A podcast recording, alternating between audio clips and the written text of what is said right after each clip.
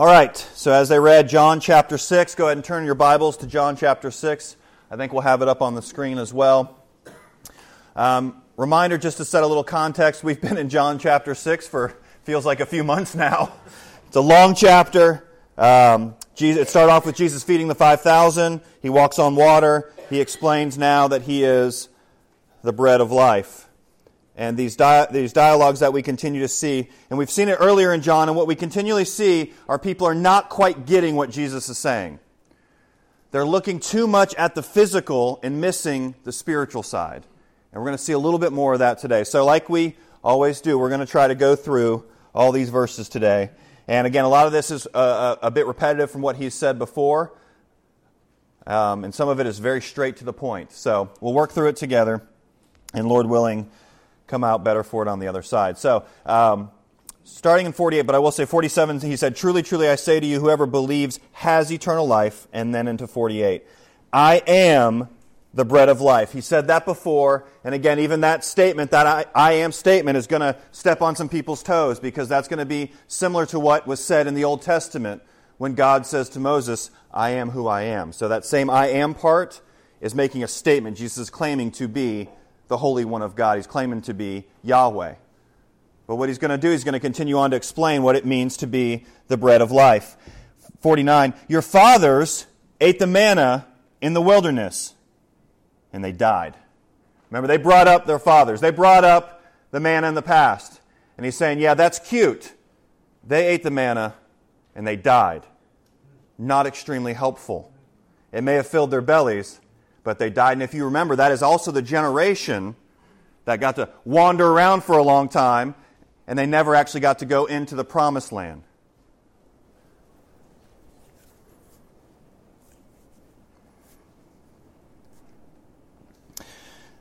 Verse 50 This is the bread that comes down from heaven, so that one may eat of it and not die. So, and in comparison, you had, they had the bread and they died. This bread that I'm telling you about, me, I'm coming so that you will not die. He says again, reemphasizing, I am the living bread that came down from heaven. If anyone eats of this bread, he will live forever. And the bread that I will give for the, for the life of the world is my flesh. So, getting now specific, he's going into more detail and he's saying, This bread is actually my flesh, meaning his body.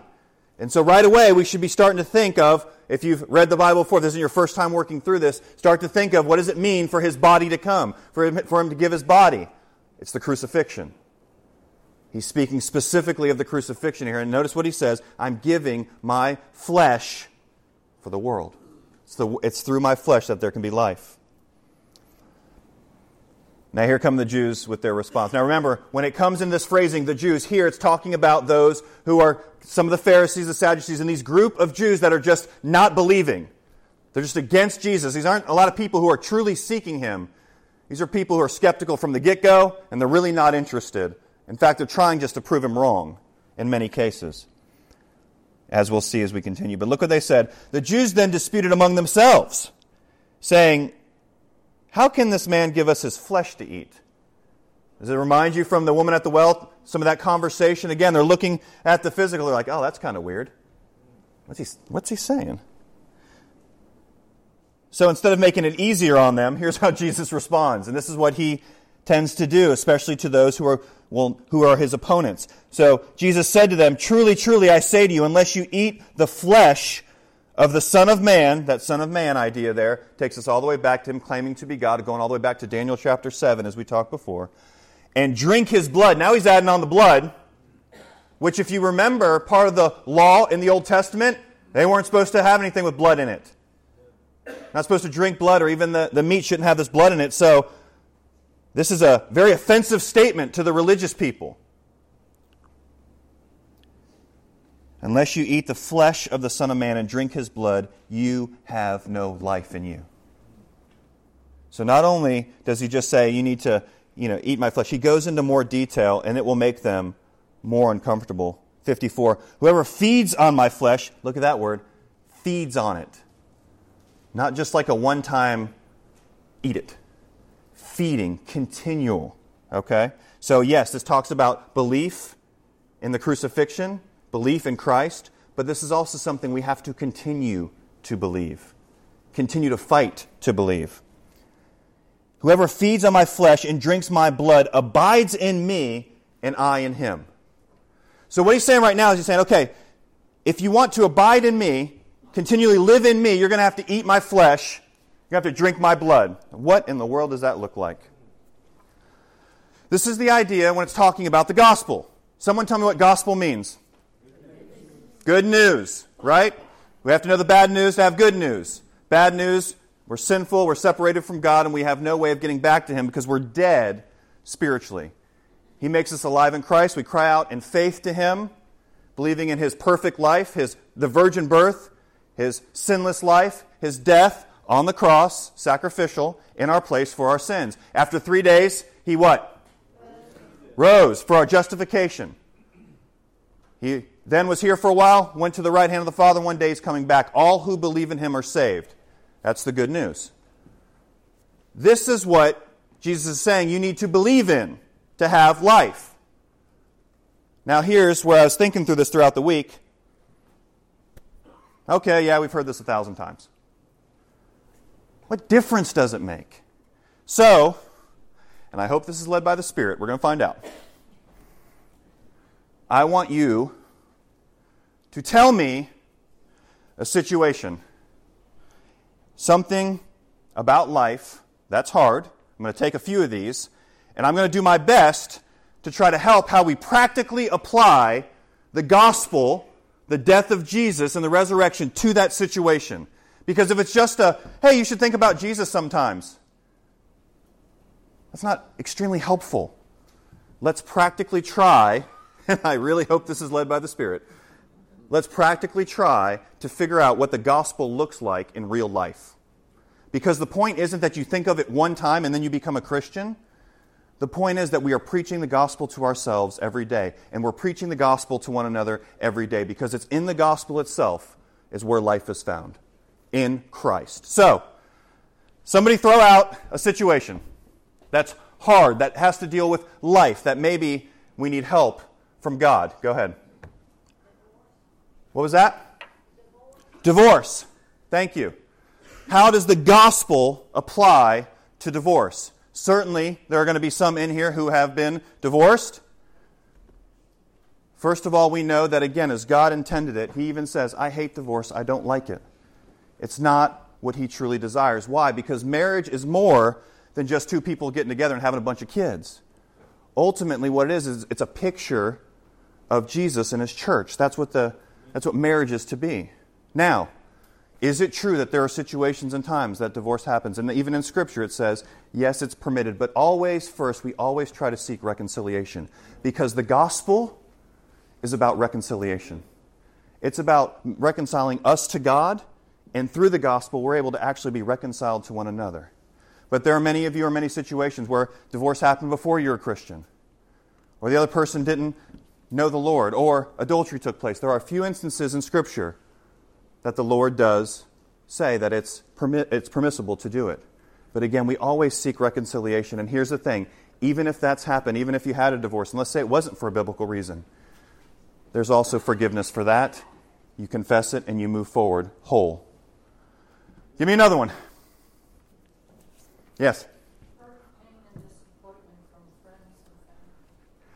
If you didn't hear her, she said hurt, pain, and disappointment from friends and family. Quick show of hands. Anyone ever been hurt or disappointed or had pain caused by somebody else on this earth? this one might apply. This one might apply. Hurt, pain, and disappointment. Here's what the gospel says the gospel says you are going to be hurt, and you will continually be disappointed, and you will continually have pain because sin entered the world and once sin entered the world, it brought all that and more sickness, death, all of it. The gospel also says that he's making all things new. And it's through Christ he's bringing a people to himself. And in the last day, he's going to make an earth. He's going to make a new heavens, a new earth. And it's going to be different. And it's not going to have the sickness or the pain and the hurt relationships and all of those things because he's going to wipe away every tear from our eyes. So we look forward to that one day. But what difference does it make in this life right now? Well, here's what the gospel also tells you, and the Apostle Paul says this, and if you're familiar with the Apostle Paul, he's a pretty impressive guy when it comes to following Jesus. But you know what he calls himself? He calls himself the chief of sinners. Here's what the gospel should show you. And the more you grow in Christ, what happens is, and you read his word, he shows you more and more how lost you really are without him. How lost we are without the gospel. How none of us are perfect. None of us have it together. The point isn't, hey, you get it together and then come to Jesus. The point is, Jesus got it together for you, and he extends it to you. So ultimately, what he says is, because if you understand that you're the chief of sinners, and you understand and you are gracious to others, knowing that we're going to sin against one another, and we're going to hurt one another, and that's going to happen. But he also says, because of the gospel, because of a, a love that we're given, even though we don't deserve it, we're now in turn supposed to love one another, even when we don't deserve it. Even when we're being unlovable, we still love. And we also forgive in those situations. Why?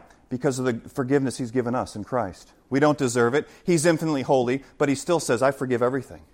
So, because we've been forgiven so much, we forgive one another. So, we know we're going to get hurt, but He also gives us the way through the gospel to be reconciled and have peace with one another if we decide to. All right, give me one more. What? Okay, we have two on the same page there.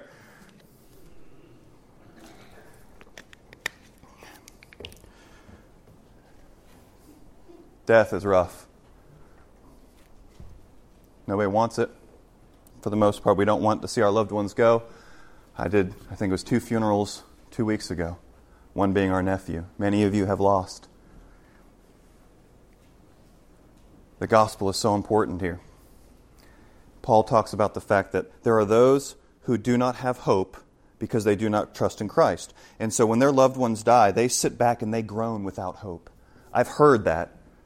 I've heard that in the, in the bush in Africa where they were predominantly a Muslim people, and with that, you do not know if their salvation, maybe God will have mercy on you. They would call God. Maybe He won't. And they would separate the men and the women. And when there was a death, the women would cry out with this shriek that still chills my bones to this day because they had no way of knowing. And there's many of you who've cried out that way because you don't know maybe perhaps someone who's died. But then Paul also talks about that there are those who groan with hope. Because the gospel, Jesus coming and living that life and dying on the cross, if he would have stayed dead, then guess what? We've got no hope. We've got no hope. We have no hope if he's died and he stayed in the ground, but he didn't. He rose, and the fact that he rose from the dead means that we all who are in Christ will be raised from the dead. And we have to hold on to that because we sometimes are quick to forget. And once again, why we have to be preaching the gospel to ourselves every day. And we need to be preaching the gospel to one another. So whether it's a relationship issue, whether it's death, because that's ultimately what Paul says death, where's your sting?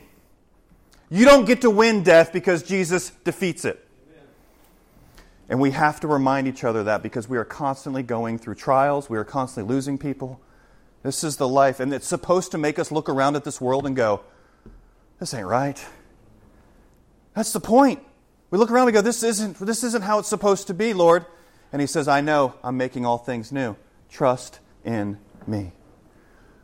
We can do more of these, but we don't have time today. We'll do more on Wednesday as we talk through some of this stuff. Let's continue on in the passage. Does that, does that make sense? You guys tracking? Okay. All right.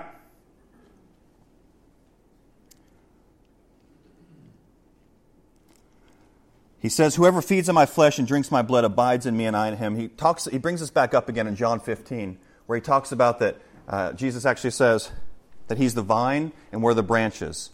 And we're to abide in him. If we remain in him, he'll remain in us. And ultimately, what he's saying there is we need to be in his word. Let his word abide in us. How many of you are like, you know what, New Year, I'm going to read the Bible this year. I'm going through the whole thing. Some head shakes, yeah, on that. Going to try to read the Bible. How many of you, all right, I'm, I'm, I'm devoting myself, I'm going on a diet, right? Some of us have diets. They say, well, I'm going to do this differently. I'm not going to, I've heard some say, I'm not going to talk about politics on, on Facebook, or I'm not going to do this, I'm not going to do that. How's it going with the reading of the Word in particular? It's tough, isn't it? Why is it? I, don't, there's this one thing that God says, if you have this, this word, it's going to give you life. It's going to be inside of you. And we're like, oh man, I got to have the word. Like we all, yeah, word, word, word. And you get up and it's like, ah, but I'm late. I need some coffee. Gotta get, I'll get it later. I'll get it, I'll do it for lunch. And then somebody comes for lunch and it's like, okay, well, uh, I'll do it this afternoon. Then all of a sudden you don't have time. And then, oh, tonight. And then you get home, and you sit down, and you're like, oh, I'm just too tired. I'm just, I'm exhausted. I'll read double tomorrow morning. I'm going to double up tomorrow morning, right? And then unfortunately, another day passes, and it's like, oh, I'm going to do 77 chapters today so I can catch up. Right? You've been there. I know you guys have. A lot of you have been there. I'm going to catch up. And then we think, well, if I've done 77 chapters, now I'm good for a while.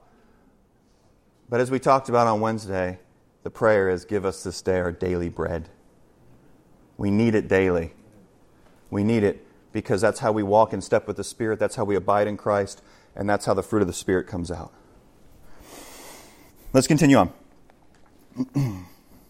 As the living Father sent me, and I believe because the Father, so whoever feeds on me, he will he also will live because of me. This is the bread that came down from heaven, not like the bread the fathers ate and died, emphasizing that again. Whoever feeds on this bread will live forever. Now, again, that is talking about living forever with, with God, but remember that in John 17, he defines what eternal life is for us. And he says that it's knowing the Father and the Son whom he sent. That's real life. That's what true living is all about. Again, if you're in here and like, I just don't want to go to hell, so I just want to go to heaven. I don't like fire, I like gold, streets of them. You're missing the point. You want to be with Jesus. You want to be with God. That's ultimately where your true peace, true love, true everything that's good comes from. Jesus said these things in the synagogue as he taught in Capernaum. Verse 60 when many of his disciples heard it, right now, now it switches from the Jews who were against him to the disciples. These are the people who've been going around with him. Hey, we're on your team, Jesus. He's talking about his disciples now. When many of his disciples heard it, they said, ah, This is a hard saying. Who can listen to it? Why? Because remember, he's getting in there with the flesh and the blood. Do you know that Christians throughout the centuries have been thought that we're cannibals because of this passage? They would actually hear people teaching this passage, you know, from the outside when they didn't have air conditioning and things and be like, eating flesh and drinking blood? Even as we talk about the supper. That's strange. It's not the physical. That's not what we're doing. It's the spiritual side. They didn't get this. This is, this is a hard saying. Who can listen to it?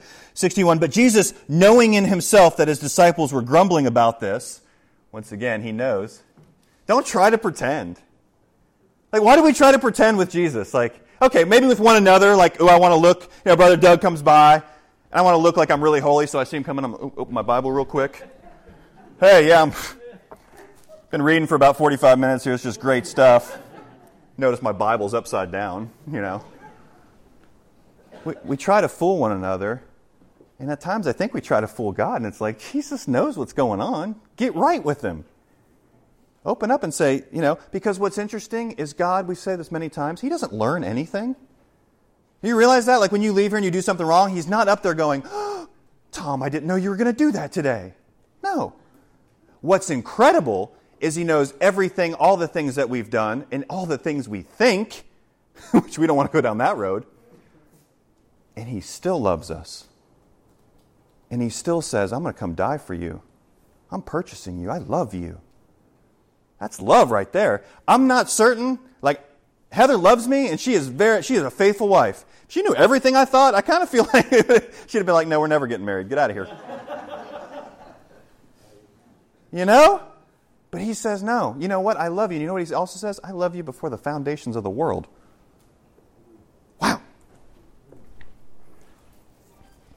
So they're grumbling. Jesus knows they're grumbling, and he says, Do you take offense at this?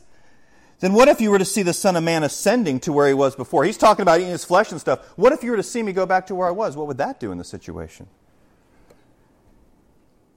Then, what if, if what if you were to see the Son of Man ascending where he was?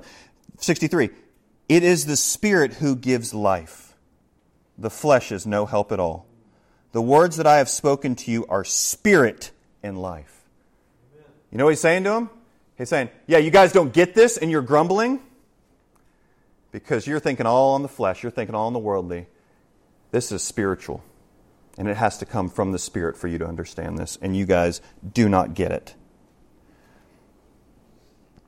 But there are some of you, now he's talking to his disciples, who do not believe, for Jesus knew from the beginning who those were who did not believe and who it was who would betray him. And yet he still let them be with him. That's grace. He could, if he knew beforehand what was going to happen, why didn't he just say, You're not going to believe, get out of here? He still let them be there to listen, to learn.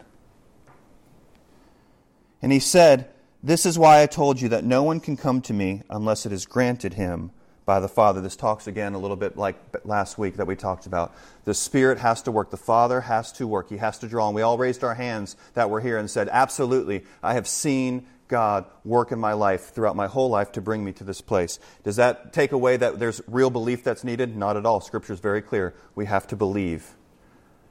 But again, these things are spiritual and it's ultimately granted by the Father. After this, look at this, one of the saddest verses in Scripture. Seriously, look at this. After this, many of his disciples turned back and no longer walked with him. They said, No, it's gone too far. You've gone too far now, Jesus. You're not worth it. That's what they just said. You're not worth it. Is there a time? Is there anything in Scripture that when you come across it, nope, you're not worth it, Jesus? That idea that we follow him. You notice it. I love how it puts it because he talks about being followers. And I love that it puts in there. He could have just said, and the disciples turned their back or they didn't believe. But look what it says and they no longer walked with him. Because true belief, true belief means you're walking with Jesus. Now, again, some of us are walking a little faster in some seasons.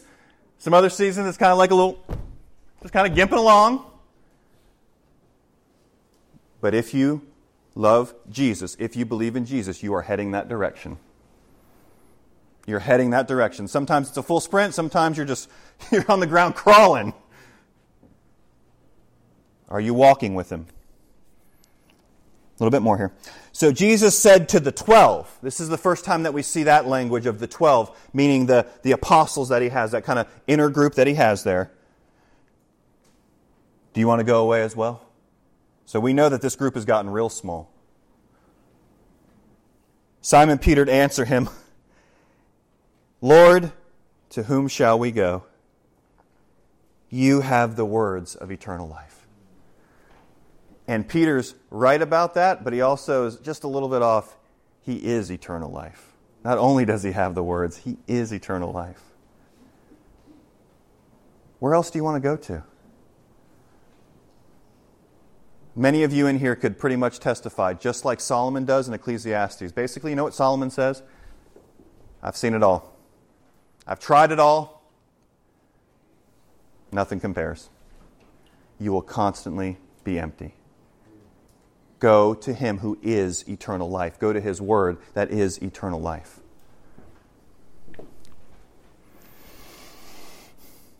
Peter continues, and we have believed and have come to know that you are the Holy One of God. So he says, We're not going anywhere else because we've believed. And Jesus is interesting.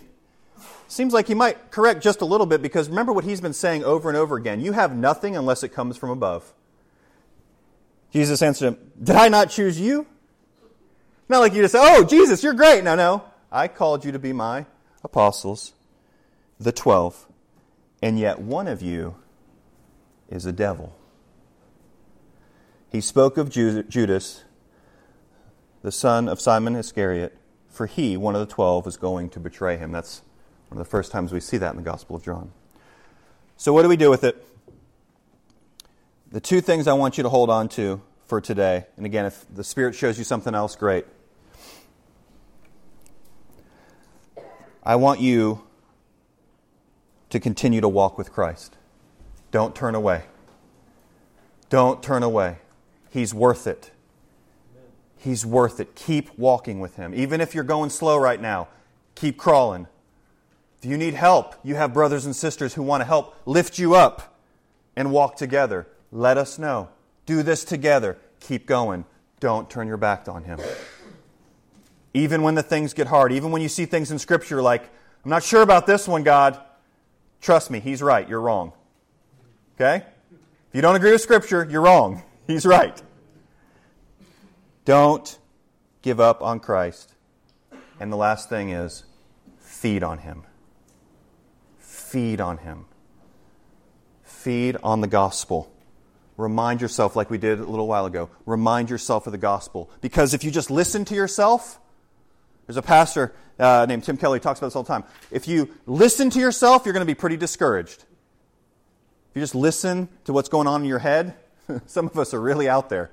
We say some pretty off the wall things and constant discouragement. Don't just listen, preach to yourself. Preach the Word of God so your heart can hear it and believe. And preach it to one another. Not in a I'm better than you type of way, not that kind of preaching, but the type of we're all broken. I'm broken, you're broken.